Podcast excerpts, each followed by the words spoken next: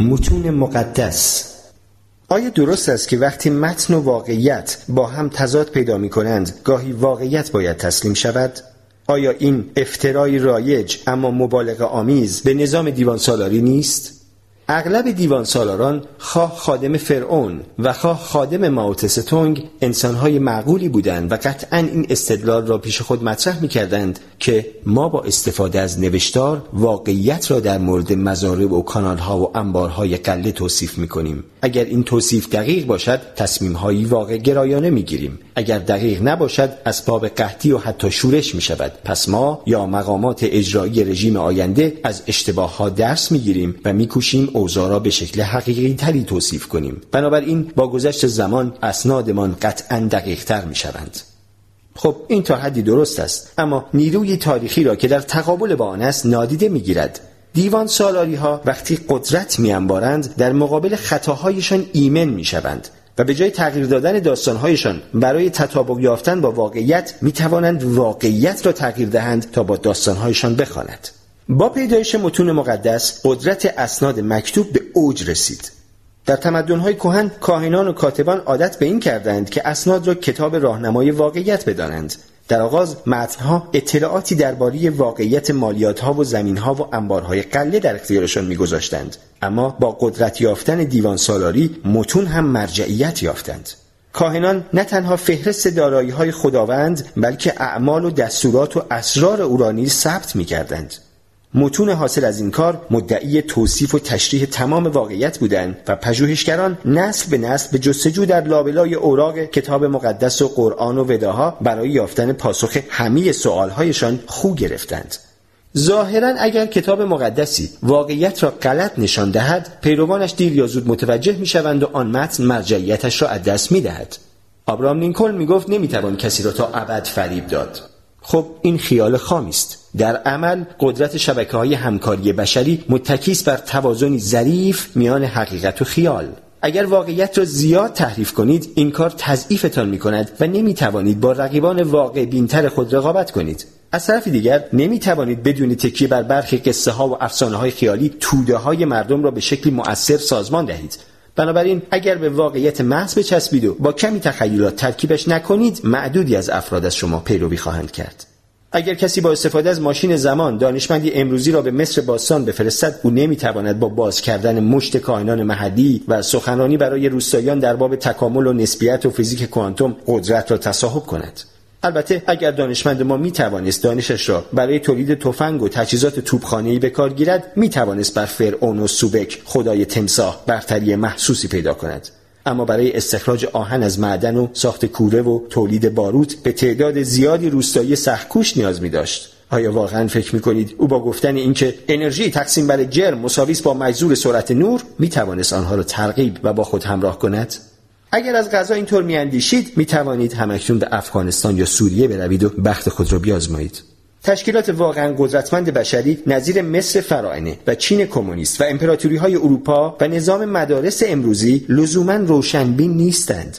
بخش زیادی از قدرت آنها به تواناییشان در تحمیل عقاید خیالی بر واقعیت رام و سلطه پذیر متکی است مثلا تمام اندیشه پشت ماجرای پول همین است. حکومت تکه کاغذهای بی ارزش را ارزشمند اعلام می کند و بعد آنها را برای محاسبه ارزش همه چیز به کار می گیرد حکومت قدرت آن را دارد که شهروندان را وادارد با استفاده از این تکه کاغذها مالیات بپردازند. بنابراین شهروندان چاره ای ندارند جز آنکه حداقل کمی از این اسکناس ها به چنگ آورند. در نتیجه اسکناس واقعا ارزش پیدا می کند و مقامات حکومتی در عقاید خود راسختر می شوند و چون حکومت صدور اسکناس را در دست دارد قدرتش افزایش می اگر کسی اعتراض کند که اینها فقط یک مش کاغذی بیارزشند و با آنها مثل چند تکه کاغذ پاره رفتار کند در زندگی خود به جای نخواهد رسید وقتی هم که نظام آموزشی اعلام می دارد آزمون های پذیرش بهترین راه ارزیابی دانش آموزان و دانشجویان است همین رخ می دهد. نظام به اندازه کافی اقتدار دارد که بر شرایط پذیرش در کالج ها و مناسب دولتی و مشاغل بخش خصوصی تأثیر بگذارد. بنابراین دانشجویان تمام تلاش خود را صرف کسب نمره خوب می کنند مقام و موقعیت های حسرت برانگیز به اشغال کسانی در می آید که نمره بالاتر کسب کردند و طبیعتا همانها پشتیبان نظامی می شوند که آنها را به آن موقعیت رسانده است. این واقعیت که زمام آزمونهای اصلی در دست نظام آموزشی است قدرت بیشتری به آن میبخشد و نفوذش را بر کالج ها و مناسب دولتی و بازار کار افزایش می‌دهد. اگر کسی اعتراض کند که مدرک فقط یک تکه کاغذ است و مطابق با این حرف هم رفتار کند بعید است در زندگی به جایی برسد اما داستانها مؤثرند داستانها و خیالات ما را قادر می‌سازند بهتر همکاری کنیم هزینه که از این بابت می‌پردازیم آن است که همین داستانها و خیالات اهداف همکاریمان را نیز تعیین می کنند. بنابراین ممکن است نظامهای بسیار ماهرانه‌ای برای همکاری در اختیار داشته باشیم که در خدمت اهداف و منافع خیالی باشند. در نتیجه ممکن است این نظام بسیار خوب کار کند. البته فقط در صورتی که معیارهای خود همان نظام را به کار بگیریم. مثلا روحانی مسلمان می‌گوید نظام ما مؤثر است. الان در سراسر دنیا یکونیم میلیارد مسلمان وجود دارد و آدمهای بسیاری بیش از هر زمان دیگری قرآن می‌خوانند و خود را تسلیم اراده الهی می‌کنند. اما مسئله اصلی این است که آیا این معیار درستی برای ارزیابی موفقیت هست یا نه. مدیر مدرسه می‌گوید نظام ما مؤثر است. در طول پنج سال اخیر نمره امتحانات هفت و سه دهم درصد ترقی داشته است. اما آیا این بهترین راه ارزیابی یک مدرسه است؟ یکی از مقامات مصر باستان می‌گوید نظام ما مؤثر است. ما بیشتر از هر کس دیگری در دنیا مالیات جمع می‌کنیم و کانال می‌زنیم و اهرام بزرگتری هم می‌سازیم. درست است. مصر زمان فرائنه در مالیات بندی و آبیاری و ساخت اهرام در دنیا پیشگام بود. ولی آیا آنچه به راستی اهمیت دارد همین است؟ انسانها نیازهای مادی و اجتماعی و روحی روانی بسیاری دارند. چندان معلوم نیست که روستایان مصر باستان در مقایسه با نیاکان شکارگر خوراکجوی خود از عشق و محبت یا روابط اجتماعی بهتری برخوردار بوده باشند و به نظر می رسد از نظر تغذیه و بهداشت و سلامت و مرگ و میر کودکان اوضاع واقعا بدتر بوده است. و این فقط اشکال مصری ها نبود. علیرغم همه دستاوردهای عظیم خاندانهای سلطنتی چین و امپراتوری های اسلامی و پادشاهی های اروپا حتی در سال 1850 میلادی نیز زندگی مردم عادی از زندگی شکارگر خوراکجویان کهن بهتر نبود و احتمالا حتی بدتر هم بود. در 1850 دهقانی چینی یا کارگر کارخانی در منچستر در مقایسه با اجداد شکارگر خوراکجویش ساعات بیشتری کار می‌کرد. کارش به لحاظ جسمی سختتر بود و از نظر روحی روانی رضایت کمتری داشت. توازن و تناسب برنامه غذاییش کمتر بود شرایط بهداشتیش بسیار بدتر بود و شیوع بیماری های عفونی به مراتب بیشتر بود. فرض کنید می توانستید برای گذران تعطیلات از بین دو گزینه زیر یکی را انتخاب کنید. اولی برنامه تعطیلات در عصر حجر. روز اول ده ساعت در جنگل های بکر پیاده روی می کنیم و شب کنار رودخانه چادر می‌زنیم. روز دوم ده ساعت در آن رودخانه قایق میرانیم و بعد در ساحل دریاچه کوچک چادر می‌زنیم. روز سوم از بومیان یاد می‌گیریم چطور ماهی بگیریم و در بیشه های آن اطراف قارچ پیدا کنیم. دومی. برنامه تعطیلات طبقه کارگر جدید. روز اول ده ساعت در یک کارخانه نساجی آلوده کار می‌کنیم و شب را در مجتمع آپارتمانی شلوغی میگذرانیم. روز دوم ده ساعت صندوقدار فروشگاه بزرگ محل می‌شویم و شب به همان مجتمع آپارتمانی برمیگردیم و میخوابیم. روز سوم از مردم محل یاد می‌گیریم که چطور حساب بانکی باز کنیم و برای وام گرفتن فرم پر کنیم. شما کدام گزینه را انتخاب می‌کردید؟ شبکه های همکاری انسانی معمولا خود را با معیارهای ابداعی خودشان میسنجند. و تعجبی ندارد که اغلب به خود نمره های بالایی هم می‌دهند. به ویژه شبکه های انسانی پا گرفته زیر لوای موجودات خیالی نظیر خدایان و ملت ها و شرکت ها معمولا درباره موفقیتشان از منظر همان موجود خیالی به قضاوت می نشینند. هر دینی هنگامی موفق است که دستورهای الهی را مو به مو اجرا کند. هر ملتی زمانی افتخار میآفریند که منافع ملی را به پیش ببرد و هر شرکتی وقتی رونق مییابد که پول بیشتری به دست آورد. بنابراین هنگام بررسی تاریخ هر شبکه انسانی بهتر است گاهی درنگ کنیم و از منظر چیزی واقعی به امور بنگریم. از کجا بدانیم چیزی واقعی است یا نه؟ ساده است. کافی است دربارش از خود بپرسیم. آیا متحمل رنج و عذاب می شود؟ وقتی که آدمها معبد زئوس را به کلی ویران می کنند زئوس عذاب نمی کشد. زمانی که ارزش یورو از بین می رود یورو رنج نمی برد. بانکی که ورشکست می شود متحمل رنج و عذاب نمی شود. وقتی کشوری در جنگ شکست می‌خورد به واقع دچار رنج و هرمان نمی شود اینها فقط استعارند برعکس سربازی که در جنگ مجروح می شود واقعا رنج می کشد روستایی گرسنه که چیزی برای خوردن ندارد متحمل درد و ناراحتی می شود وقتی گاوی را از نوزادش جدا می کنند عذاب می کشد اینها واقعیت است. البته چه بسا علت رنج و عذاب باور به داستانها و خیالات هم باشد. مثلا ممکن است باور به خرافه های ملی و دینی آتش جنگی را شعله ور کند که طی آن میلیون ها نفر خانه و کاشانه یا اعضای بدن یا حتی جانشان را از دست بدهند. علت جنگ خیالی است ولی درد و رنج آن صد درصد واقعی است. دقیقا از همین رو باید بکوشیم خیالات را از واقعیت جدا کنیم. افسانه و خیال بد نیست ضروری است. بدون داستانهای مقبول عموم درباره چیزهایی مانند پول و کشور و شرکت چرخ هیچ جامعه انسانی پیچیده‌ای نمیچرخد. حتی نمی شود فوتبال بازی کرد مگر آنکه همه به قواعد ساختگی مشابهی باور داشته باشند و نمی توان از منافع بازار و دادگاه بهره مند شد مگر با داستانهای خیالی مشابه. اما این داستانها صرفا ابزارند و نباید به اهداف یا ملاک و معیار ما بدل شوند. هرگاه فراموش کنیم که خیال محزند ارتباطمان با واقعیت قطع می شود. سپس جنگ های تمام ایار به راه می اندازیم تا پول زیادی نصیب شرکت کنیم یا به حمایت از منافع ملی برخیزیم. پول و شرکت و ملت فقط در خیال ما وجود دارند. ابداعشان کرده ایم تا در خدمتمان باشند. چطور شده است که خود را فدای خدمت به آنها می کنیم؟ زوج عجیب. داستانها پایه و اساس جوامع انسانی هند. همانطور که تاریخ نشان داد داستانهای مربوط به خدایان و ملتها و شرکتها به قدری قدرت پیدا کردند که بر واقعیت عینی استیلا یافتند. باور به خدای بزرگ سوبک یا ولایت آسمان یا کتاب مقدس باعث شد انسانها دریاچه فیوم و دیوار بزرگ چین و کلیسای جامعه شارتره را بسازند. در کمال تأسف معنای باور کورکورانه به این داستانها این بود که تلاش انسانها به جای بهبود زندگی موجودات واقعی زیشعور اغلب صرف افسودن به شکوه و جلال موجودات خیالی نظیر خدایان و ملتها شد آیا این تحلیل امروز نیز همچنان درست است؟ در نگاه اول به نظر می رسد که جامعه امروزی با نظامهای پادشاهی مصر باستان یا چین قرون وسطا تفاوت‌های زیادی دارد آیا ظهور علم جدید قواعد اساسی بازی انسانها را تغییر داده است؟ می شود استدلال کرد که نظریه های علمی خود نوع جدیدی از داستانند و اعتقاد ما به علم هیچ فرقی با باور مصریان باستان به خدای بزرگ سوبک ندارد. اما این مقایسه منطقی نیست. سوبک فقط در تخیل جمعی پیروانش وجود داشت. نیایش سوبک باعث تقویت نظام اجتماعی مصر می‌شد و از این طریق انسانها می توانستند صد و کانال بسازند تا مانع سیل و خشکسالی شوند. اما خود آن دعاها و نیایش ها سطح آب رود نیل را یک میلیمتر هم بالا یا پایین نمی برد.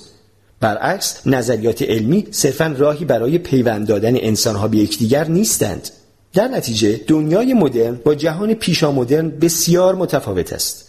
فراینه مصر و امپراتوران چین رقم هزاران سال تلاش نتوانستند بر قحطی و بیماری های همگیر و جنگ غلبه کنند جوامع مدرن در طول چند قرن این کار را انجام دادند آیا این حاصل کنار گذاشتن افسانه های بین الازهانی به نفع دانش علمی عینی نیست؟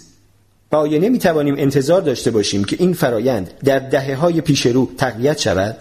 از اونجا که فناوری امکان ارتقای جایگاه انسان و غلبه بر سالخوردگی و یافتن کلید خوشبختی را به ما می‌دهد پس انسانها برای خدایان و ملتها و شرکتهای خیالی اهمیت کمتری قائل می‌شوند و در عوض بر رمزگشایی از واقعیت فیزیکی و زیستی متمرکز می‌شوند.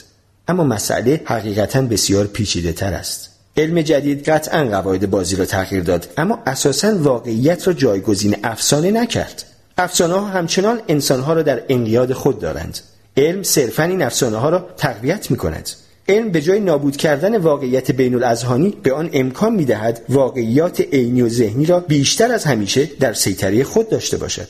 به لطف کامپیوتر و مهندسی ژنتیک تفاوت خیال و واقعیت روز به روز کمرنگتر می شود و انسانها واقعیت را مطابق با خیالات مطلوبشان باز می سازند. کاهنان معبد سوبک میپنداشتند تمساحی الهی وجود دارد و در آن حال فرعون رویای جاودانگی در سر میپروراند. در واقعیت آن تمساه مقدس خزنده بسیار معمولی مردابها بود که لباس زربفت و جواهرات بر تنش می و فرعون نیز به اندازه ساده ترین روستاییان فناپذیر بود. جسم او را بعد از مرگ با روغن بلسان و عطرهای خوشبو مومیایی می کردند اما بدن او مثل همه مردگان بیجان بود. در مقابل شاید دانشمندان قرن 21 واقعا بتوانند ابر تمساهایی طراحی کنند و برای خواص جامعه جوانی جاودان به ارمغان آورند. بنابراین پیدایش علم دست کم به برخی افسانه ها و ادیان بیش از همیشه قدرت می دهد. برای فهم علت این مسئله و مواجه شدن با چالش های قرن 21 باید دوباره به یکی از آزاردهنده ترین سوال ها بازگردیم. علم جدید چه ارتباطی با دین دارد؟ به نظر می رسد تا کنون هر چیزی را که در این باره می شود گفت هزاران هزار بار گفتند با این حال در عمل علم و دین به زن و شوهری میمانند که بعد از 500 سال مشاوره زناشویی هنوز هم یکدیگر را نمی‌شناسند. مرد همچنان در فکر سیندرلاست و زن در پی به دام انداختن شاهزاده دلربا و بحث هنوز بر سر این است که کدام یک زباله ها را بیرون در بگذارد.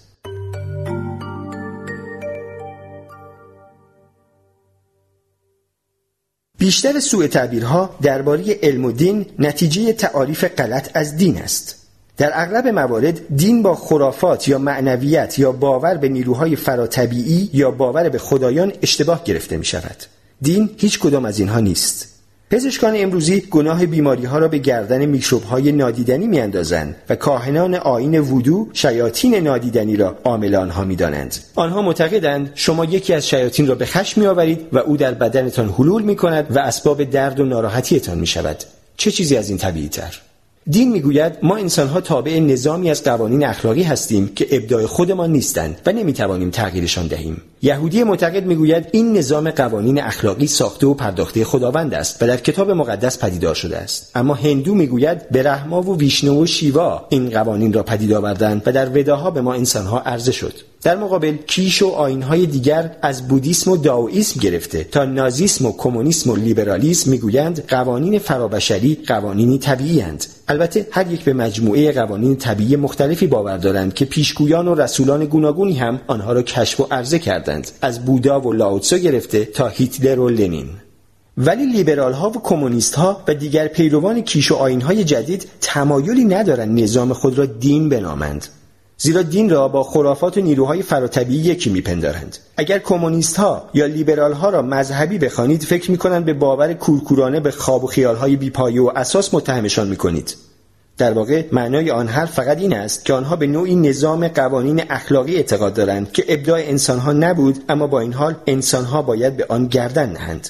تا آنجا که می‌دانیم همه جوامع انسانی به این اعتقاد دارند. همه جوامع به اعضای خود می‌گویند که باید از قوانین اخلاقی فرابشری اطاعت کنند و نقض این قوانین فاجعه به بار میآورد. البته ادیان از نظر دستورهای عینی و وعده پاداش و جزایی که می‌دهند با هم متفاوتند. بنابراین در اروپای قرون وسطا کلیسای کاتولیک اعلام می داشت که خداوند ثروتمندان را دوست ندارد. عیسی مسیح می گفت گذشتن اغنیا از دروازه بهشت از عبور شطور از سوراخ سوزن دشوارتر است و کلیسا نیز ثروتمندان را به دادن صدقه بسیار تشویق می کرد و انظار می‌داد که خسیسان و مالدوستان به آتش سوزان جهنم گرفتار می شوند کمونیسم عصر ما هم اغنیا را دوست ندارد ولی آنها را به جای سوختن در جهان آخرت از ستیز طبقاتی در همین دنیا میترساند. کمونیست ها قوانین کمونیستی را نیروهایی فرابشری می‌دانند که انسانها نمی‌توانند به خواست خود تغییرشان دهند. انسان ها می توانند همین فردا صبح تصمیم بگیرند قانون آفساید را از فوتبال حذف کنند. چون این قانون ابداع خود آنهاست و مختارند که تغییرش دهند. در حالی که دست کم طبق نظر مارکس ما آدمیان نمی توانیم قوانین تاریخ را دگرگون کنیم. صرف نظر از آنکه کاپیتالیست ها چه می کنند تا زمانی که همچنان اموال خصوصی می انبارند قطعا ستیز طبقاتی می آفرینند و سرنوشت محتومشان به زانو در آمدن در برابر پرولتاریای بپا خاسته است. اگر از غذا خودتان کمونیست باشید ممکن است بگویید که به هر حال کمونیسم و مسیحیت فرق زیادی با هم دارند چون کمونیسم بر حق است اما مسیحیت بر خطاست از منظر کمونیسم ستیز طبقاتی به واقع جزء جدایی ناپذیر نظام سرمایه‌داری است. در حالی که ثروتمندان بعد از مرگ گرفتار عذاب ابدی در جهنم نمی‌شوند. اما حتی اگر این حقیقت داشته باشد به این معنا نیست که کمونیسم دین نیست. برعکس معنایش این است که کمونیسم هم دین است چون پیروان هر دینی متقاعد شدند که فقط دین خودشان حقیقت دارد. اگر بودا را دیدید شاید این ادعا که دین ابزار حفظ نظام اجتماعی و ساماندهی همکاری های وسیع است اسباب رنجش بسیاری از افرادی شود که دین در نظرشان در درجه اول مسیر معنویت را به ما می نمایاند. اما به همان اندازه که شکاف بین دین و علم باریکتر از آن است که معمولا میپنداریم شکاف بین دین و معنویت بسیار بزرگتر است دین نوعی معامله با خداست در حالی که معنویت سفر است. دین توصیف کاملی از جهان ارائه می دهد و قراردادی سریح و روشن با اهدافی از پیش تعیین شده پیش رویمان می نهد. خدا هست او به ما گفته است به شکل خاصی رفتار کنیم. اگر از خدا اطاعت کنید به بهشت می روید اگر نافرمانی پیشه کنید به آتش جهنم گرفتار خواهید شد. همین روشنی و سراحت این معامله به جامعه امکان تعیین هنجارها و ارزشهای مشترکی را می دهد که رفتار انسانها را تنظیم می کنند سفرهای معنوی اینگونه نیستند بلکه معمولا انسانها را به شیوه های مرموز به سمت مقاصد ناشناخته می‌برند. این سفر معمولا با سوال بزرگی شروع می شود مانند اینکه من کیستم معنای زندگی چیست و خیر و خوبی چیست. بسیاری از مردم صرفا جوابهای حاضر و آماده ای را میپذیرند که بالا دستی ها به این سوال می دهند. اما معنویت جویان به این آسانی قانع نمی شوند. آنها مصممند آن سؤال بزرگ را تا هر کجا که آنان را بکشاند دنبال کنند و نه فقط تا آنجایی که به خوبی میشناسندش یا دوست دارند ببینند بنابراین از نظر بیشتر افراد تحصیلات دانشگاهی معامله است نه سفر معنوی زیرا ما را به سمت اهداف مقرری می‌برد که بزرگترهایمان و حکومتها و بانکها تایید می‌کنند. من سه سال درس می‌خوانم امتحان می‌دهم مدرک کارشناسیم را می‌گیرم و شغلی با درآمد خوب دست و پا می‌کنم. اگر سوالهای بزرگی که در طی تحصیل با آنها مواجه می‌شوید شما را به سمت مقاصد نامعلومی سوق دهند که در ابتدا اصلا نمی‌توانستید تصورش را هم بکنید در این صورت تحصیلات دانشگاهی احتمالا به سفری معنوی بدل می شود مثلا ممکن است دانشجوی اقتصاد بخواند تا بتواند در وال استریت کاری دست و پا کند. اما اگر آموخته هایش به نوعی باعث شود سر از عزلتگاه هندوها درآورد یا به کمک مبتلایان ایدز در زیمبابوه بشتابد در آن صورت شاید بشود آن را سفری معنوی خواند. چرا به چون این سفری انگ معنوی می‌زنیم؟ این میراث ادیان دوگانگرایی است که به وجود دو خدا یکی خیر و دیگری شر باور داشتند. طبق انگاری سنویت خدای خیر و نیکی ارواح پاک و جاودانی آفرید که در دنیای شگفتانگیزی از جنس معنا میزیستند. اما خدای شر و بدی که گاهی اهریمن خوانده می‌شد جهان دیگری آفرید از جنس ماده. اهریمن نمی‌دانست چطور به مخلوقش دوام و استمرار ببخشد. از این رو در جهان ماده همه چیز فاسد می شود و از بین می رود اهریمن برای دمیدن روح در آن مخلوق ناقص ارواح حاضر در آن جهان معنوی پاک و خالص را فریفت و اسیر جسم مادی کرد. انسان همین است. روح منزع الهی که در جسم مادی اهریمنی به دام افتاده است. از آنجا که زندان روح یعنی جسم رو به زوال می رود و سرانجام گرفتار مرگ و نیستی می شود اهریمن دائما روح را با لذتهای جسمانی و بیش از همه با خوراک و شهوت و قدرت می فریبد. زمانی که جسم از هم می پاشد و روح این بحث را مییابد که از بند برهد و به آن جهان روحانی و معنوی بگریزد میل و اشتیاق به لذتهای جسمانی آن را به جسم مادی دیگری باز میگرداند. به این ترتیب روح از جسمی به جسم دیگر میکوچد و عمر خود را در پی خوراک و شهوت و قدرت هدر می‌دهد. سنویت به انسانها می آموزد که قل و زنجیر مادیات را بکسلند و تن به سفری بسپارند برای بازگشت به آن جهان روحانی و معنوی که کاملا برای ما ناآشناست. اما منزلگاه حقیقیمان است در این طی طریق باید همه وسوسه ها و معامله های مادی را پس بزنیم. طبق میراث سنویت سفر معنوی هر سفری است که در طول آن قواعد و قراردادهای جهان مادی را زیر سوال می‌بریم و رهسپار مقصدی نامعلوم می‌شویم. چون این سفرهای اساسا با ادیان متفاوتند زیرا ادیان طالب تقویت نظم مادی جهانند در حالی که معنویت از آن گریزان است. اغلب اوقات مهمترین خواسته رهپویان معنویت به چالش کشیدن عقاید و آداب و رسوم ادیان مسلط است. در بودیسم زن می‌گویند اگر در طول مسیر بودا را دیدید بکشیدش. و معنایش این است که اگر در حین سیر معنویتان به افکار و اندیشه های خشک و انعطاف ناپذیر و قوانین ثابت بودیسم نهادی شده برخوردید باید خود را از چنگ آنها نیز رها کنید. برای ادیان معنویت تهدیدی خطرناک است. ادیان نوعا میکوشند زمام کاوش های معنوی پیروانشان را در دست بگیرند و بسیاری از نظام های دینی را نه انسان های عادی دل مشغول خوراک و شهوت و قدرت بلکه طالبان حقیقت معنوی به چالش کشیدند. همانها که در پی چیزی بیش از حرفهای تکراری و کلیشه‌ای بودند. بنابراین تغیان پروتستانیسم علیه اقتدار کلیسای کاتولیک را نه ملحدی لذتجو بلکه راهبی مؤمن و پارسا یعنی مارتین لوتر به راه انداخت. لوتر به دنبال پاسخی برای سوالهای هستی شناختی بود و زیر بار تن دادن به مناسک و شعائر و قراردادهای کلیسا نمی رفت.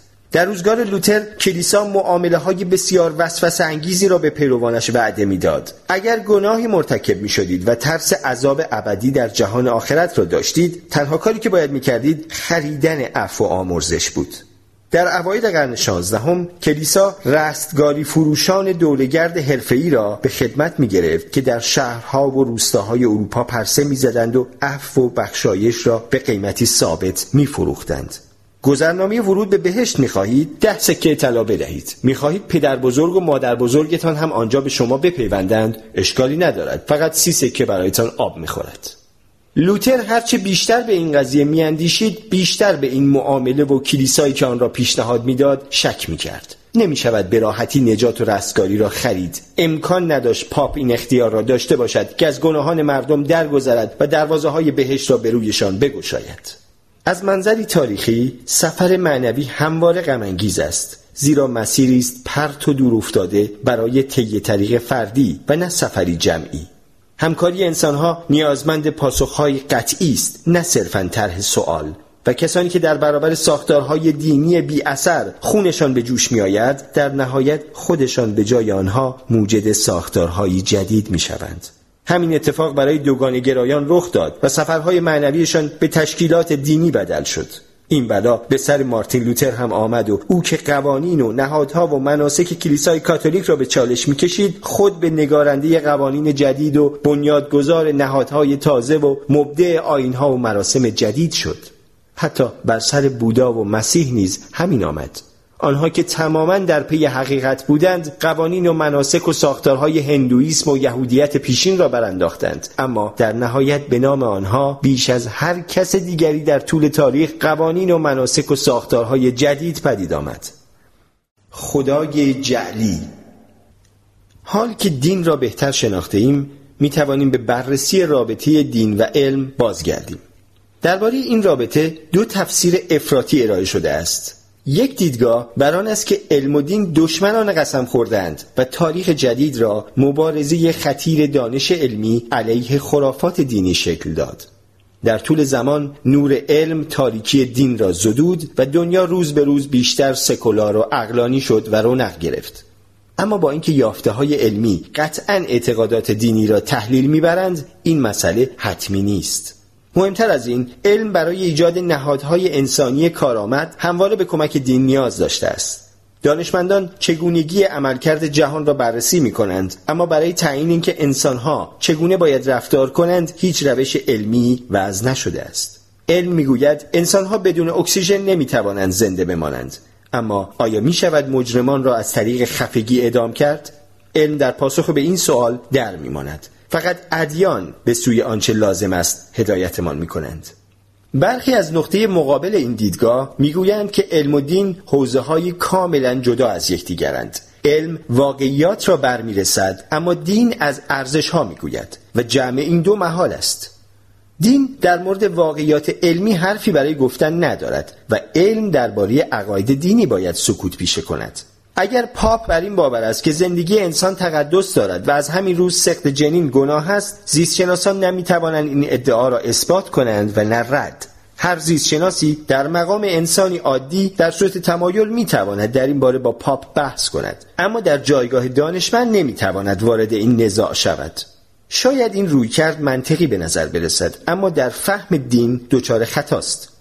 علم حقیقتا فقط با واقعیات سر و کار دارد اما دین هرگز خود را به احکام اخلاقی محدود نمی کند دین نمی‌تواند هیچ هدایتی معطوف به عمل برای ما به ارمغان آورد مگر آنکه درباره واقعیت نیز ادعاهایی مطرح کند. و احتمالا در همین نقطه است که با علم اختلاف پیدا می کند مهمترین بخش بسیاری از اعتقادات دینی اصول اخلاقی آنها نیست بلکه ادعاهایی است در مورد واقعیت مانند اینکه خدا وجود دارد انسان در جهان آخرت بابت گناهانش مجازات می شود. کتاب مقدس نوشته خداوند است نه انسانها. پاپ هرگز خطا نمی کند و نظایر اینها. اینها همه ادعاهایی مربوط به واقعیتند. بسیاری از داغترین مناقشات دینی و بسیاری از ستیزهای علم با دین بر سر این ادعاهای واقعیت محور است نه بر سر احکام اخلاقی. مثلا سخت جنین را در نظر بگیرید. مسیحیان معتقد اغلب مخالفان هستند. در حالی که بسیاری از لیبرال ها از آن حمایت می کنند هستی اصلی این اختلاف نظر مربوط به واقعیت است و نه اخلاق. هم مسیحیان و هم لیبرال ها معتقدند که زندگی انسان مقدس است و قتل جنایتی است فجی اما بر سر برخی واقعیات زیستی با هم اختلاف دارند. آیا حیات انسان از زمان انعقاد نطفه آغاز می شود یا از زمان تولد یا در زمانی میان این دو؟ در حقیقت در بعضی فرهنگ های انسانی اعتقاد بر این است که حیات حتی در زمان تولد نیز آغاز نمی شود در این گونه فرهنگ ها مردم احتمالاً با لیبرال ها و مسیحیان هم عقیده اند که زندگی انسان تقدس دارد و قتل جنایتی هولناک است. اما در عین حال مدافع نوزاد کشی هستند. ادیان در هنگام تبلیغ خود تمایل دارند بر ارزش‌های والایشان تاکید کنند. اما خداوند اغلب در حاشیه ادعاهای ادیان در مورد واقعیت پنهان است. مذهب کاتولیک خود را آین جهانی مهر و شفقت معرفی می کند چه عالی! چه کسی می تواند با چنین چیزی مخالفت کند؟ پس چرا همه انسان ها کاتولیک نیستند؟ چون وقتی آن حاشیه ها را در نظر می گیرید در میابید که کاتولیسیسم هم خواستار اطاعت کورکورانه از پاپیست که هرگز خطا نمی کند حتی زمانی که فرمان اعزام به جنگ های صلیبی و سوزاندن کفار پای چوبه مرگ را صادر می کند این دستورهای عملی صرفا از احکام اخلاقی استنتاج نمی شوند برعکس نتیجه تلفیق احکام اخلاقی با ادعاهای مربوط به واقعیتند. علم مرجعیت یا توانایی رد یا تایید احکام اخلاقی ساخته و پرداختی دین را ندارد. اما دانشمندان درباره ادعاهای ادیان در مورد واقعیات قطعا حرفهای زیادی دارند. مثلا برای پاسخ دادن به سوالهای واقعیت محور نظیر اینکه آیا جنین انسان یک هفته بعد از انعقاد نطفه سیستم عصبی دارد آیا درد را احساس می کند یا نظایر این صلاحیت زیستشناسان بیشتر از روحانیان است. احکام مقدس. تمایز گذاشتن میان احکام اخلاقی و ادعاهای مربوط به واقعیت همیشه هم آسان نیست. ادیان تمایل دارند ادعای مربوط به واقعیت را به احکام اخلاقی بدل کنند و به این ترتیب سردرگمی آزارندهی پدید میآورند. بنابراین مثلا این ادعای مربوط به واقعیت که خداوند کتاب مقدس را نگاشت اغلب به این دستور اخلاقی تبدیل می شود که باید باور کنید خداوند کتاب مقدس را نگاشت. صرف باور داشتن به این ادعای مربوط به واقعیت می شود فضیلت. در حالی که تردید روا داشتن در آن می شود گناهی کبیره. برعکس احکام اخلاقی اغلب ادعاهای مربوط به واقعیت را در دل خود پنهان می‌دارند که انسانها زحمت اشاره کردن به آنها را به خود نمی‌دهند چون فکر می کنند بدون شک اثبات شدهاند. بنابراین احتمال دارد این حکم اخلاقی که زندگی انسان مقدس است حاوی این ادعای مربوط به واقعیت باشد که همه انسانها روح ابدی دارند که از نظر علمی همچنان در دست بررسی است. به همین سان زمانی که ناسیونالیست های آمریکایی ادعا می کنند ملت آمریکا مقدس است این حکم به ظاهر اخلاقی در واقع مبتنی است بر ادعاهایی مربوط به واقعیت نظیر اینکه ایالات متحده آمریکا در بیشتر پیشرفت‌های اخلاقی و علمی و اقتصادی چند قرن اخیر پیشگام بوده است. بررسی این ادعا که ملت آمریکا مقدس است از نظر علمی ممکن نیست. اما با موشکافی در این حکم چه بسا از نظر علمی بتوانیم بررسی کنیم که آیا ایالات متحده آمریکا به راستی بانی بخش زیادی از دستاوردهای اخلاقی و علمی و اقتصادی بوده است یا نه. این قضیه فیلسوفانی مانند سام هریس را به سمت این استدلال سوق داده است که علم همیشه می‌تواند معماهای اخلاقی را حل کند زیرا ارزشهای انسانی همواره برخی ادعاهای مربوط به واقعیت را در درون خود پنهان میدارند.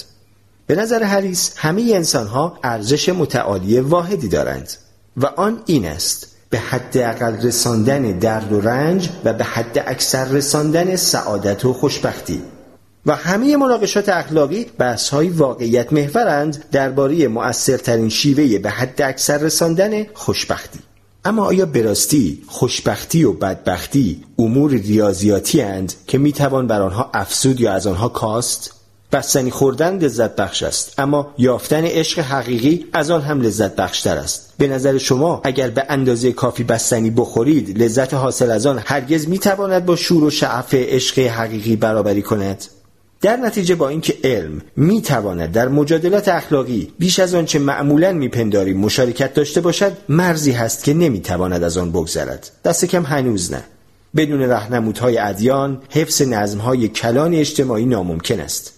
حتی دانشگاه و آزمایشگاه نیز به حمایت دین نیاز دارند. دین توجیه اخلاقی های علمی را فراهم می آورد و در عوض می تواند بر دستور کار علم و کاربردهای کشفیات علمی اثر بگذارد. بنابراین بدون در نظر گرفتن باورهای دینی نمی توان تاریخ علم را شناخت. دانشمندان به ندرت به این واقعیت می‌پردازند ولی خود انقلاب علمی در یکی از جزمندیشترین و متعصبترین و مذهبیترین جوامع تاریخ به راه افتاد. ما اغلب علم را به های سکولاریسم و رواداری ربط می دهیم. در این صورت اروپای آغاز عصر جدید آخرین جایی است که می‌شد انتظار وقوع انقلاب علمی را در آن داشت اروپای زمان کریستوف کلمپ و کوپرنیک و نیوتن اصلی ترین مرکز تجمع دینداران متعصب در جهان و مهد کمترین میزان تحمل و رواداری بود سرآمدان انقلاب علمی در جامعه میزیستند که یهودیان و مسلمانان را از خود میراند. مرتدان را وسیعا میسوزاند. به هر زن سالخورده گربه دوست به چشم ساحر و جادوگر مینگریست و هر ماه جنگ مذهبی جدیدی به راه میافتاد. اگر هلوهوش سال 1600 میلادی به قاهره یا استانبول سفر می کردید با کلان شهری چند فرهنگی و روادار مواجه می شدید که در آن شیعه و سنی و مسیحی ارتودکس و مسیحی کاتولیک و ارمنی و قبطی و یهودی و حتی گاهی هندو نسبتا سازگارانه در کنار هم میزیستند البته آنها هم با شورش و درگیری روبرو می شدند و امپراتوری عثمانی معمولا علیه مردم تبعیضهای دینی روا می داشت ولی در مقایسه با اروپا بهشتی لیبرال مسلک به حساب می آمد. اگر آن موقع به پاریس یا لندن می‌رفتید شهرهایی را می‌دیدید غرق در افراطگرایی دینی که در آنها فقط اعضا و پیروان فرقه مسلط حق زیستن داشتند. در لندن کاتولیک ها را میکشتند. در پاریس پروتستان ها را. یهودیان که مدت های مدید بود که رانده شده بودند و هیچ انسان عاقلی حتی فکر راه دادن مسلمانان را هم نمی‌کرد. با این حال انقلاب علمی در لندن و پاریس را افتاد نه قاهره و استانبول. معمولا تاریخ مدرنیته را جدال بین علم و دین می‌دانند. در حیطه نظر علم و دین هر دو بیش از هر چیز دلبسته حقیقتند و چون هر یک حامی حقیقتی متفاوت است محکوم به جدال و کشمکشند. در واقع نه علم و نه دین آنقدرها هم به حقیقت توجه ندارند و از این رو می توانند به سادگی با هم مصالحه و همزیستی و حتی همکاری کنند. دین در وهله اول دوستدار نظم است و هدفش ایجاد و حفظ ساختار اجتماعی است. علم در درجه اول طالب قدرت است و هدفش دست یافتن به قدرت برای درمان بیماری و مقابله با جنگ و تولید غذاست.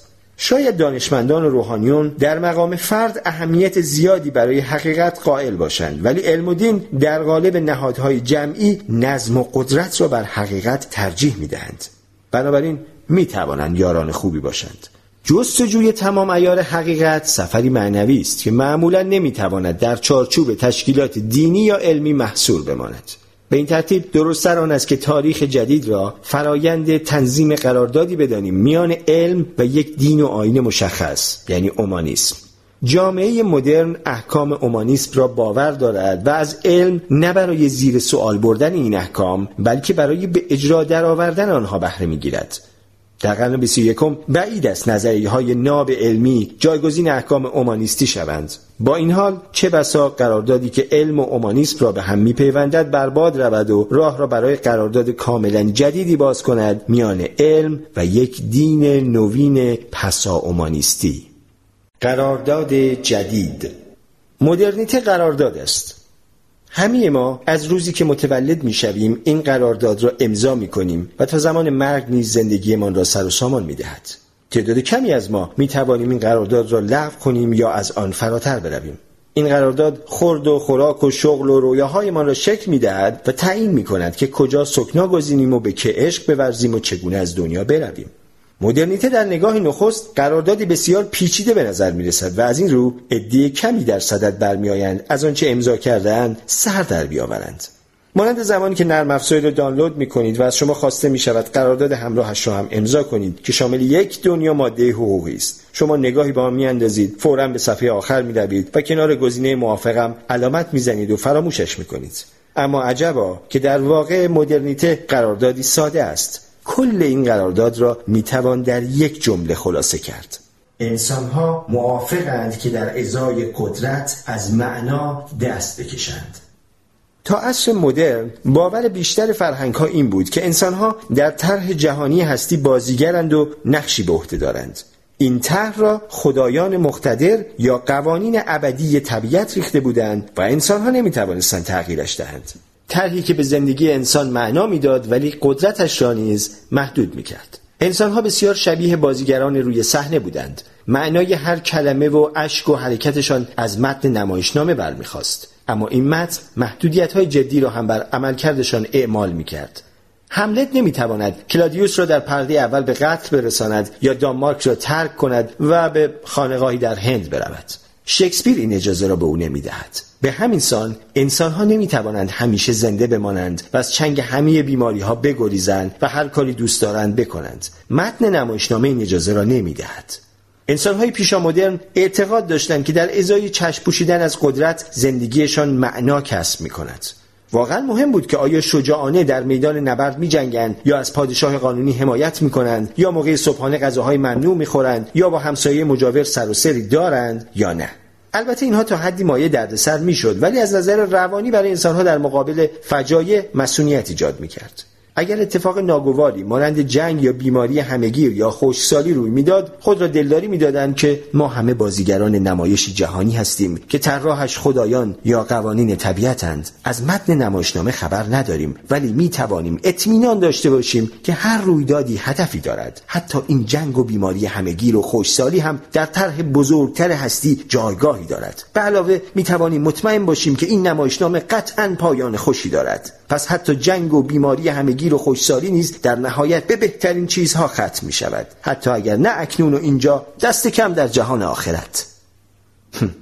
فرهنگ جدید این باور به طرح جهانی هستی را نمیپذیرد. ما بازیگر هیچ نمایشنامه فراتر از زندگی نیستیم. زندگی هیچ متن و نمایشنامه نویس و کارگردان و تهیه کننده و معنایی ندارد. طبق آخرین آگاهی هایی که علم در اختیار ما قرار داده است جهان فرایندی است کور و بی هدف پر از خشم و حیاهو اما هیچ و پوچ. ما در طی اقامت بسیار کوتاهمان در نقطه بسیار کوچکی از یک سیاره هرس و جوشی می‌خوریم و جولانی می‌دهیم و بعد دیگر خبری از ما نمی شود چون هیچ نمایشنامی در کار نیست. و چون انسانها بازیگر هیچ نمایش بزرگی نیستند ممکن است اتفاقهای ناگواری برایمان بیفتد و هیچ پایان خوش یا تلخ یا اساسا هیچ پایانی در کار نیست. وقایع فقط پی در پی رخ می‌دهند. جهان مدرن به هدف و منظور باور ندارد. فقط علت را می‌شناسد. مدرنیته اگر شعاری داشته باشد این است. اتفاق دیگه پیش میاد. از طرف دیگر اگر اتفاق پیش می آید بدون هیچ متن یا هدف الزام آور پس انسان ها هم محدود به هیچ نقش مقرری نیستند. ما هر کاری بخواهیم می توانیم بکنیم مشروط بر آنکه بتوانیم راهش را پیدا کنیم. گرفتار هیچ قید و بندی نیستیم مگر جهل خودمان. بیماری همگیر و خوشسالی هیچ معنای کیهانی ندارند. می توانیم ریشهکنشان کنیم. جنگ شری ضروری در مسیر آینده بهتر نیست. می توانیم صلح ایجاد کنیم.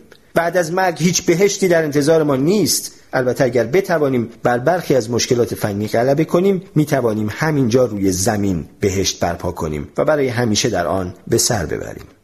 روزی دانش ما آنقدر گسترده و فناوریمان آنقدر پیشرفته خواهد شد که می توانیم به اکسیر جوانی ابدی و اکسیر خوشبختی واقعی و هر داروی دیگری که شاید آن زمان بخواهیم دست یابیم و هیچ خدایی هم مانع ما نخواهد شد. بنابراین قرارداد جدید وسوسه بزرگ را پیش روی انسانها می نهد همراه با خطری عظیم قدرت مطلق پیش روی ماست. تقریبا در دسترس ما اما زیر پایمان مقاک پوچی محض دهان گشوده است. زندگی مدرن در سطح واقعیت جستجوی مداوم قدرت در جهانی خالی از معناست. فرهنگ مدرن قدرتمندترین نمونه در طول تاریخ است و بیوقفه می جوید و می آفریند و می یابد و می بالد. در این حال بیش از هر فرهنگ دیگری گرفتار اضطراب وجودی است. آری ما انسانهای مدرن عهد بسته ایم که از معنا در ازای قدرت چشم بپوشیم. ولی کسی نیست که ما را وا دارد بر عهد خود بمانیم.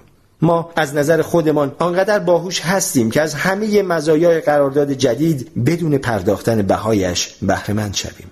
کیک معجزه آسا.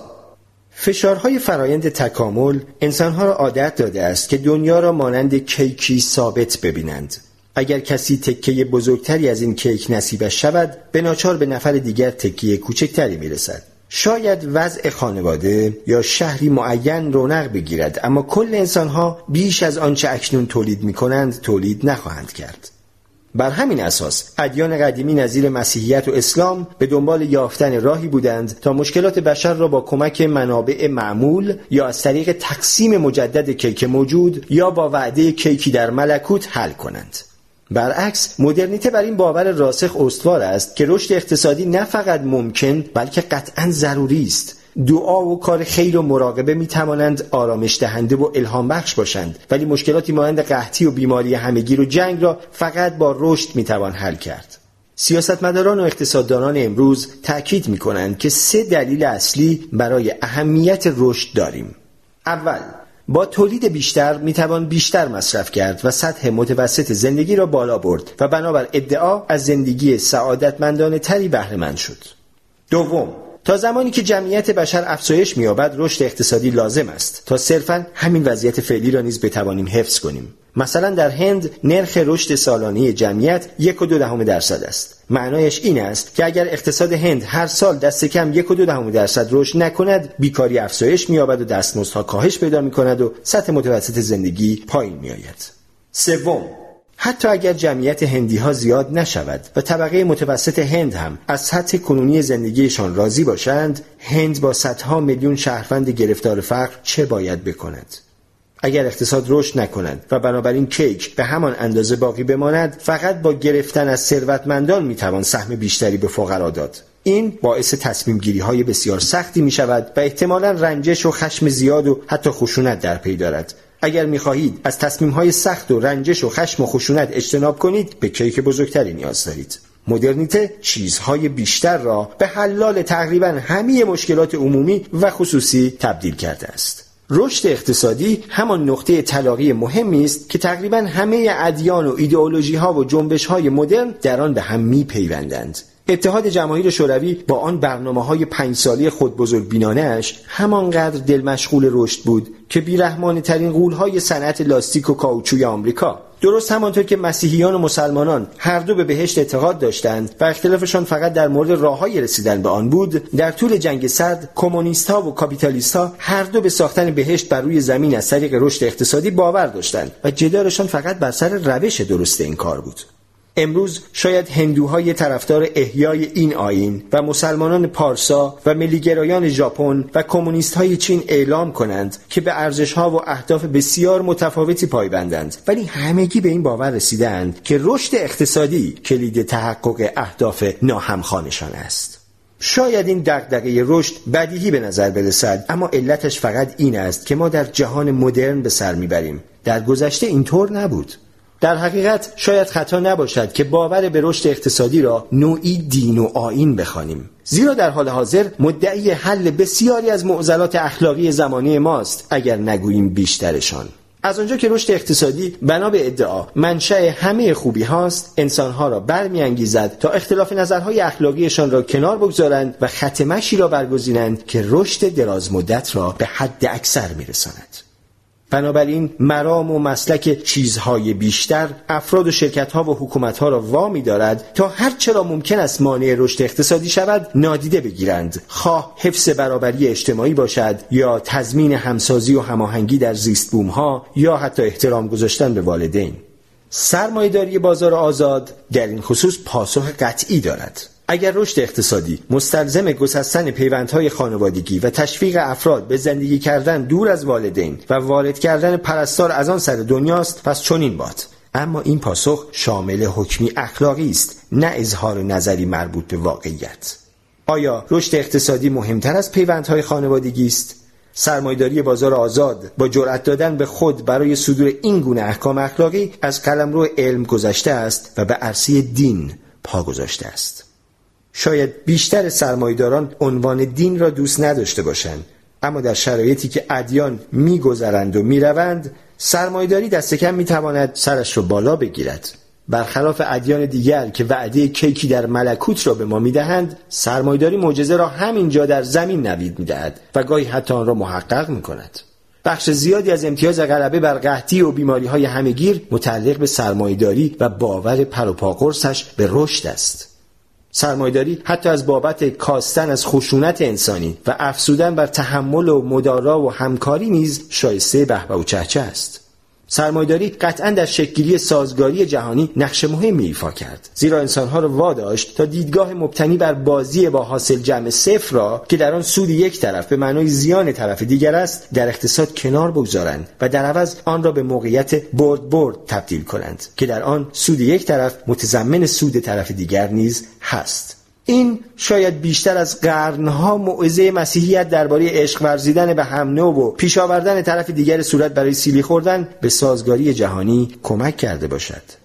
سرمایداری فرمان شماره یک خود را از باور به ارزش والای رشد استنتاج می کند باید سودهایتان را صرف افزایش رشد کنید. در بخش اعظم تاریخ شاهزادگان و مقامات دینی سودهایشان را بابت کارناوالهای پرزرق و برق و کاخهای مجلل و جنگهای بیهوده هدر می‌دادند. و یا اینکه سکه های طلا را در صندوقهای آهنین میگذاشتند و مهر و موم در دخمه پنهان می‌کردند.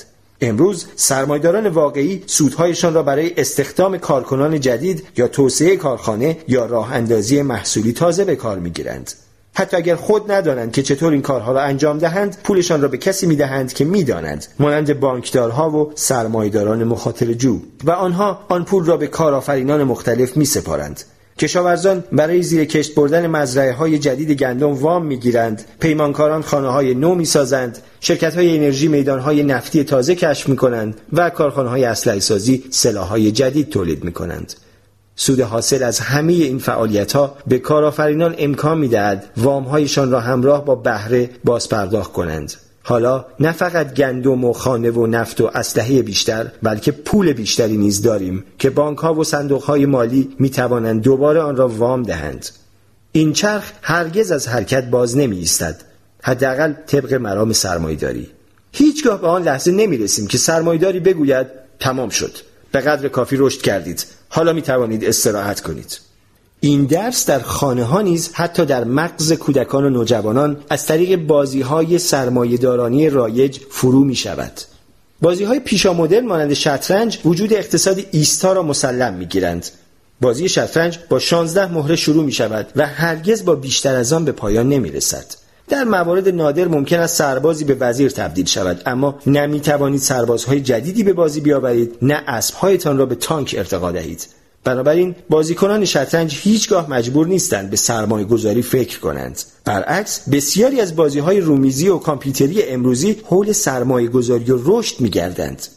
نمونه های مشخص این گونه بازی ها بازی های استراتژیک با سبک تمدن سازی اند. مانند Minecraft و Civilization. این بازی ها ممکن است در قرون وسطا یا عصر حجر یا در یک سرزمین خیالی پریان طراحی شده باشند اما قواعدشان همیشه یکسان میماند. همیشه هم سرمایه دارانند هدف شما در این بازی ها برپا کردن شهر یا پادشاهی یا شاید حتی تمدنی تمام ایار است.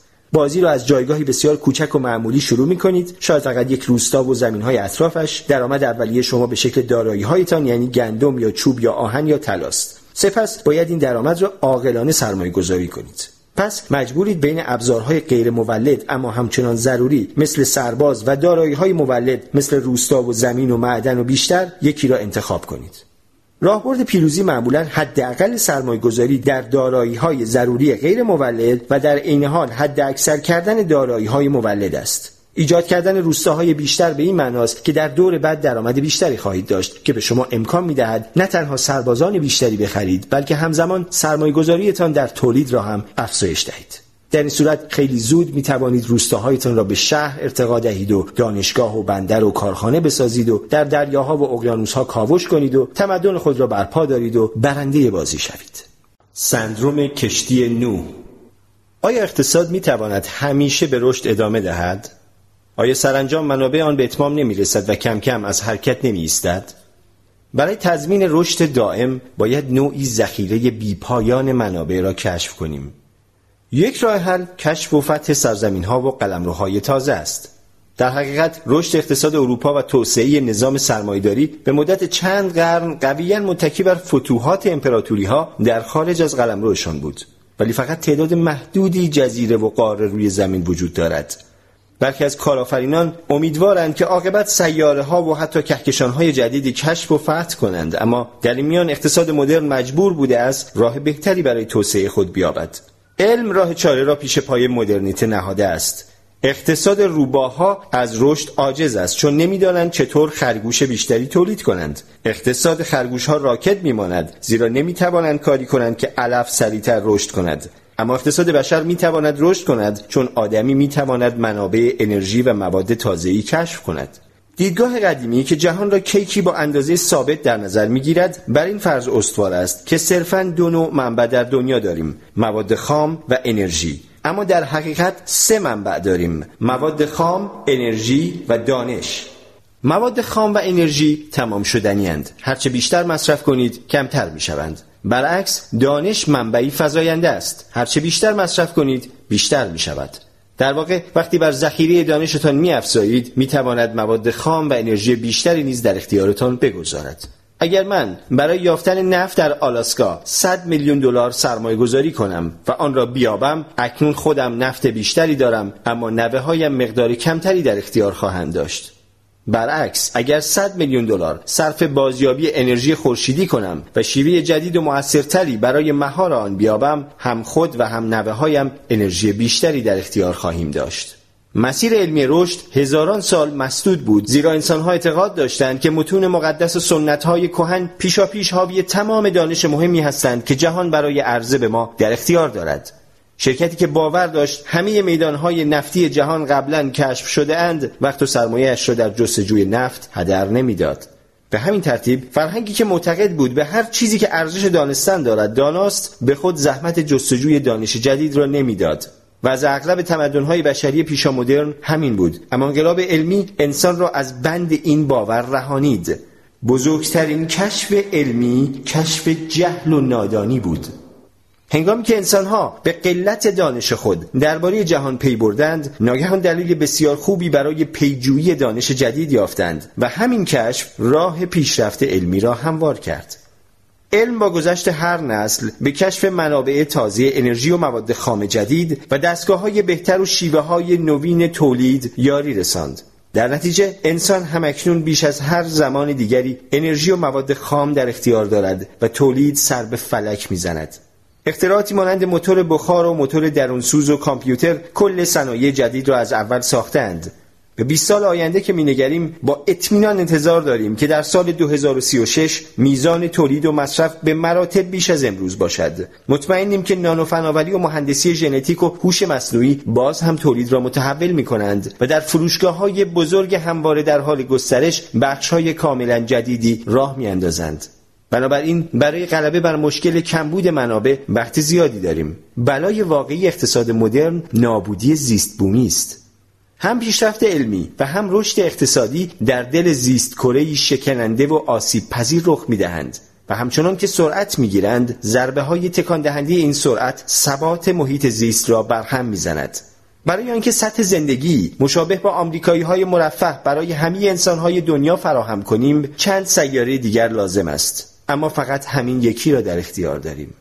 اگر پیشرفت و رشد به نابودی نظام محیط زیست بیانجامد نه تنها برای خفاش خوناشام و روباه و خرگوش بلکه برای انسان خردمند نیز خیلی گران تمام خواهد شد.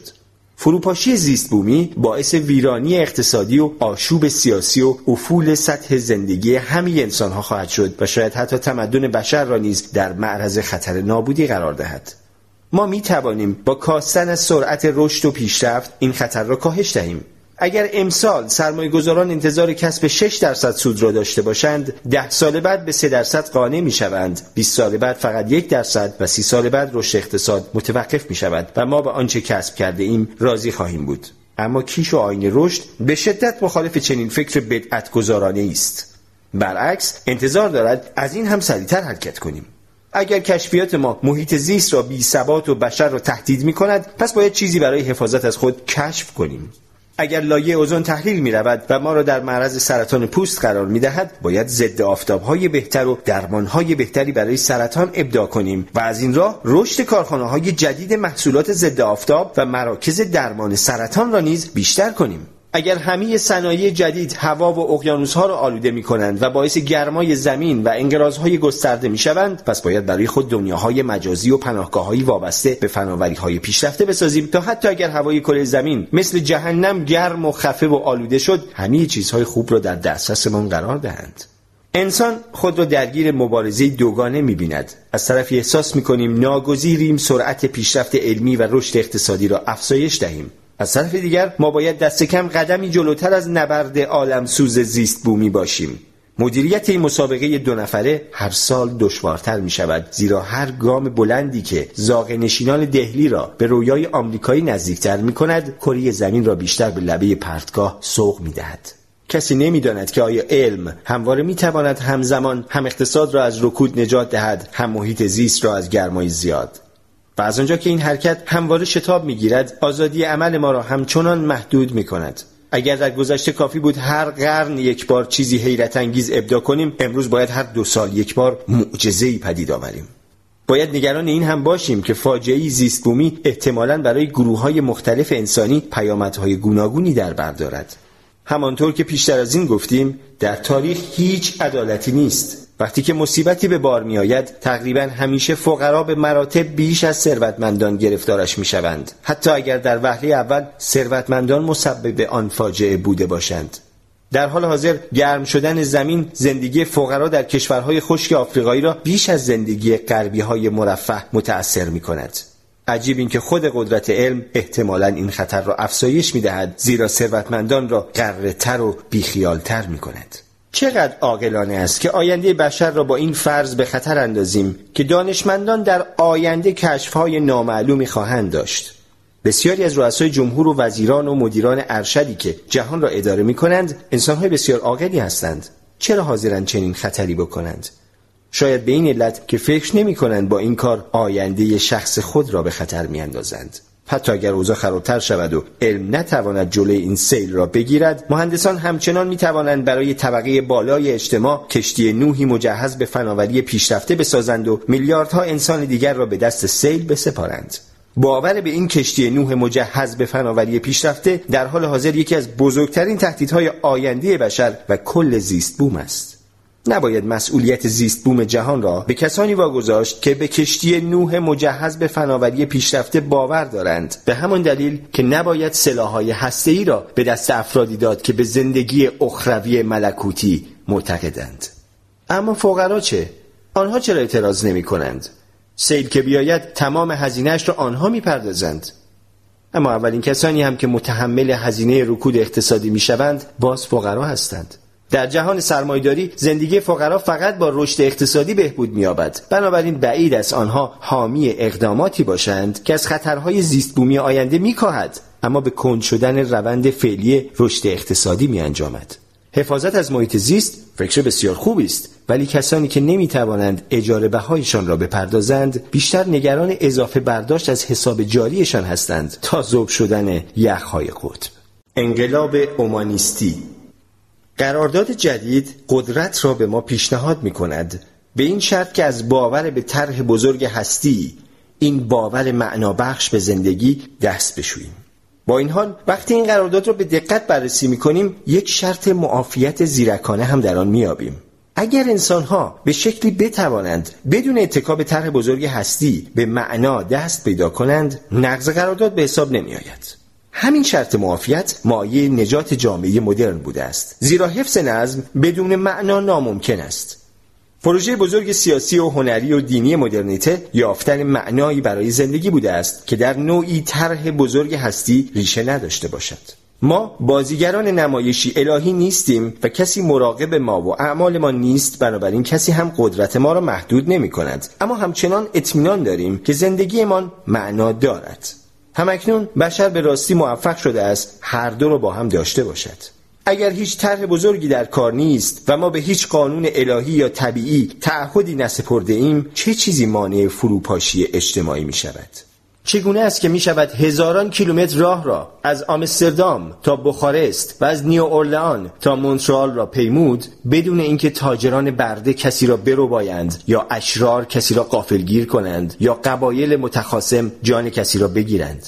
پادزهر بیمعنایی و بیقانونی هستی را اومانیسم فراهم کرد. دین و آین جدید و بیسابقه ای که در طی چند قرن اخیر بر جهان حاکم شده است. اومانیسم ستایشگر انسان است. و از انسان انتظار دارد همان نقشی را به عهده بگیرد که خداوند در مسیحیت و اسلام ایفا می کرد و قوانین طبیعت در بودیسم و داوئیسم. در حالی که از قدیم طرح بزرگ هستی به زندگی انسان معنا می‌داد اومانیسم جای نقشها را عوض کرد و انتظار دارد تجربه های بشری به عالم هستی معنا دهند. به باور اومانیسم انسانها باید از دل تجربه های درونیشان نه تنها معنای زندگی خود بلکه معنای کل هستی را هم بیرون بکشند. این اولین فرمانی است که اومانیسم به ما داده است. به جهان بیمعنا معنا ببخشید. به این ترتیب کانون انقلاب دینی مدرنیته کنار گذاشتن ایمان به خدا نبود بلکه ایمان آوردن به انسانیت بود و این قرنها سختی و مشقت طلبید. متفکران رساله ها نگاشتند و هنرمندان شعرها سرودند و سمفونی ها ساختند و سیاستمداران توافق ها کردند و همگی به انسان قبولاندند که می توانند جهان را پرمعنا کنند. برای درک عمق و پیامدهای انقلاب اومانیستی در نظر آورید که فرهنگ اروپای مدرن چه اندازه با اروپای قرون وسطا متفاوت است در لندن یا پاریس یا توردوی سال 1300 انسانها باور نداشتند که می‌توانند تعیین کننده خیر و شر، درست و غلط و زشت و زیبا باشند. فقط خدا می‌توانست خیر و راستی و زیبایی را بیافریند و تعیین کند. اگرچه به انسانها به چشم موجوداتی با توانایی ها و فرصت های بینظیر نگریسته می‌شد موجوداتی نادان و فسادپذیر هم به شمار می آمدند انسانها بدون نظارت و هدایت بیرونی هرگز نمی توانستند از حقیقت ابدی سر درآورند و در عوض به سمت لذتهای جنسی زودگذر و اوهام دنیوی کشانده می شدند. پس حقایق قطعی و معنای زندگی و جهان باید مبتنی بر قوانینی جاودانی باشد منبعث از منبعی فرابشری این دیدگاه خداوند را نه فقط منشأ اعلای معنا بلکه منشأ اقتدار هم کرد معنا و اقتدار همواره دست در دست یکدیگر پیش می روند. هر کس معنای اعمال ما را خوب یا بد، درست یا غلط، زشت یا زیبا تعیین کند این مرجعیت و اقتدار را هم کسب می کند که به ما بگوید به چه بیاندیشیم و چگونه رفتار کنیم. امروز همه چیز کاملا فرق می کند.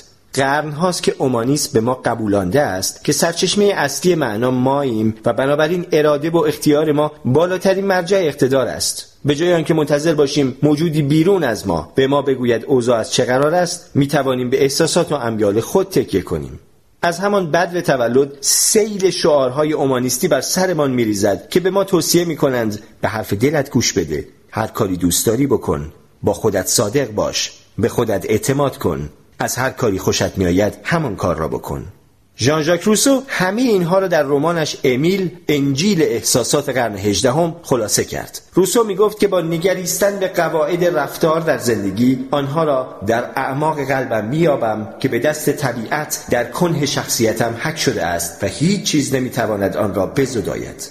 درباره اینکه چه کاری می‌خواهم انجام دهم فقط باید خودم طرف مشورت قرار بگیرم. هرچه حس می کنم خوب است خوب است و هرچه حس می کنم بد است بد است. اومانیس می‌گوید هر چیزی فقط به این دلیل می‌تواند بد باشد که باعث شود کسی احساس بدی پیدا کند. قتل کار درستی نیست نه به این علت که خدا گفته است قتل مکن بلکه چون باعث درد و رنج بسیار قربانی خانواده و دوستان و آشنایانش می شود دزدی کار درستی نیست نه به این علت که متنی کهن گفته است دزدی مکن.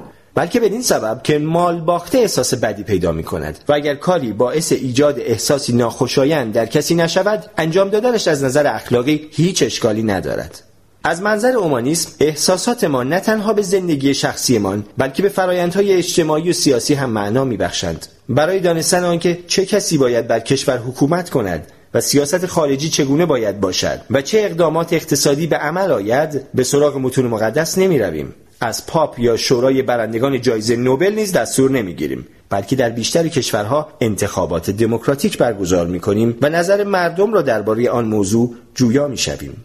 اما رای دهنده از کجا می‌داند چه چیزی را باید برگزیند؟ دست کم به لحاظ تئوریک قرار است رای دهنده به درونی ترین افکار و احساساتش رجوع و تحت هدایت آنها عمل کنند. و خب این همیشه کار آسانی نیست.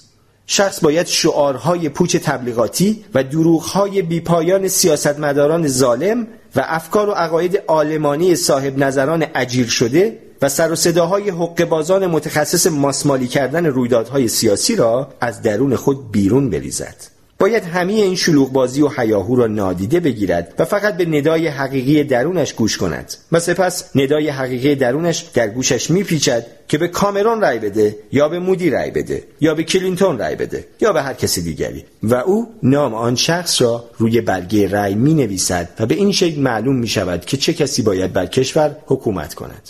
در حالی که در قرون وسطا این کار را اوج حماقت می دانستند احساسات گذرای انسانهای عادی نادان مبنای درستی برای تصمیمهای مهم سیاسی نبود. از منظر اومانیسم آنچه درباره اخلاق و سیاست صادق است در مورد زیبایی شناسی هم صدق می کند در قرون وسطا هنر زیر سلطه معیارهای عینی قرار داشت. استانداردهای زیبایی باستاب هوسهای انسان نبود بلکه قرار بود ذوق و سلیقه انسانها با اصول و قواعد فرابشری سازگار باشد. در دوری که اعتقاد انسانها بر این بود که هنر ملهم از نیروهای فرابشری است نه احساسات بشری این دیدگاه کاملا منطقی به نظر می رسید اعتقاد بر این بود که دستان نقاشان و شاعران و آهنگسازان و معماران را فرشتگان و روح القدس و الهگان هنر و دانش به حرکت در میآورند. امروز به باور اومانیست ها احساسات انسانی یگان منبع خلاقیت هنری و ارزش زیبایی شناختی است. اومانیست ها می‌گویند موسیقی را ندای درونی ما خلق و دربارهش داوری می کند که نه به پیروی از زرباهنگ ستارگان نیازی دارد و نه به احکام فرشتگان و الهگان هنر و دانش. هنرمند اومانیست می‌خواهد با خود و احساساتش ارتباط برقرار کند نه با خداوند. پس تعجبی ندارد که هنگام ارزیابی هنر دیگر به هیچ محک عینی باور ندارد. در عوض باز به سراغ احساسات درونی می رود در حوزه اخلاق شعار اومانیسم این است. اگر حس خوبی دارد انجامش بده. در سیاست اومانیست ها به ما می آموزند که رأی دهنده بهتر می داند. در زیبایی شناسی هم اومانیسم می‌گوید هنر چیزی است که انسانها آن را هنر می‌دانند و زیبایی در نگاه بیننده است. این رویکردهای اومانیستی در حوزه اقتصاد نیز تاثیر عمیقی به جا گذاشتند. در قرون وسطا هر سنف بر فرایند تولید نظارت داشت و برای ابتکار عمل یا سلیقه تک تک صنعتگران یا مصرف کنندگان جای چندانی باقی نمیگذاشت. سنف نجارها تعیین می‌کرد صندلی خوب چیست. سنف نانواها معلوم می‌کرد نان خوب چیست. و سنف شعرا و آهنگسازان تشخیص می‌داد کدام ترانه و آواز درجه یک است و کدام مزخرف. در ضمن شاهزادگان و شوراهای شهر دستمزدها را تعیین و قیمتها را تنظیم می کردند و گاهی مردم را وامی داشتند. مقادیر مشخصی کالا به قیمتهایی ثابت و بی چک و چانه بخرند. در بازار آزاد امروز همه این سنفها و شوراها و شاهزادگان را مرجع عالی جدیدی کنار زده است. اراده مصرف کننده.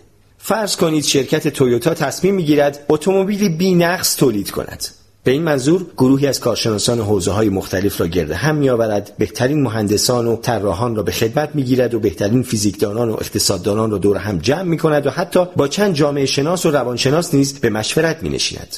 برای محکمکاری پای یکی دو برنده جایزه نوبل و یک خانم هنرپیشه برنده اسکار و چند هنرمند سرشناس جهانی را هم وسط می کشد. بعد از پنج سال تحقیق و توسعه از اتومبیلی بینقص رونمایی می کند. میلیون ها نمونه از این وسیله نقلیه تولید و به بازار خودروی سراسر دنیا فرستاده می شود اما کسی آن را نمی خرد. آیا معنایش این است که مشتریان اشتباه می کنند و نمی‌دانند چه چیزی برایشان خوب است؟ نه. در بازار آزاد همیشه حق با مشتری است. اگر مشتریان آن اتومبیل را نمی‌خواهند معنایش این است که اتومبیل خوبی نیست. مهم نیست همه استادان دانشگاه و همه کشیش ها و روحانیان از هر منبری فریاد بزنند این اتومبیل فوق العاده است. اگر مشتریان دست رد به سینه آن می‌زنند پس اتومبیل خوبی نیست. هیچ کس صلاحیت ندارد به آنها بگوید اشتباه می کنند و خدا نکند حکومتی بکوشد شهروندانش را وادارد برخلاف میلشان اتومبیل خاصی را بخرند. و بالاخره اینکه افکار اومانیستی نظام آموزشی را هم به کلی دگرگون کرده است. در قرون وسطا منشأ هر گونه مرجعیت و معنا بیرونی بود. بنابراین تمرکز آموزش و پرورش بر الغای اطاعت و فرمانبری و از برکردن متون مقدس و مطالعه سنت های کهن بود. معلم از دانش آموز سوالی می‌پرسید و او مجبور بود به یاد آورد که ارسطو یا حضرت سلیمان یا سنت توماس چه پاسخی به آن داده است. برعکس آموزش و پرورش مدرن اومانیستی بر این باور است که به دانش آموزان بیاموزد خودشان فکر کنند. دانستن اینکه ارسطو و حضرت سلیمان و سنت توماس درباره سیاست و هنر و اقتصاد چه نظری داشتند خوب است. اما چون سرچشمه اعلای مرجعیت و معنا در درون خود ماست از همه مهمتر آن است که بدانیم خود ما درباره این مسائل چه نظری داریم. از آموزگاری در مهد کودک یا مدرسه یا کالج بپرسید چه درس می‌دهد؟ پاسخ خواهد داد خب من به بچه ها تاریخ یا فیزیک کوانتوم یا هنر درس می‌دهم. اما قبل از هر چیز سعی دارم یادشان بدهم خودشان فکر کنند و نظر بدهند. شاید این کار همیشه موفقیت آمیز نباشد ولی هدف آموزش و پرورش اومانیستی همین است. از اونجا که سرچشمه معنا و مرجعیت از آسمان به احساسات بشر انتقال یافت ماهیت کل هستی دیگرگون شد. جهان بیرون که تا آن زمان پر از خدا و الهه و جن و پلی بود به فضای خالی بدل شد. جهان درون که تا آن هنگام قلمرو بی اهمیت شور و شهوت خام و پیش افتاده بود در عوض بی نهایت غنی و ژرف شد فرشته و اهریمن از موجوداتی واقعی که در جنگلها و بیابانهای دنیا پرسه می‌زدند به نیروهای درونی در روح و روان خود ما بدل شدند بهشت و جهنم دیگر مکانهای واقعی بر فراز ابرها یا زیر آتش ها نیستند بلکه به حالتهای درونی ذهنی و روانی تعبیر می شوند.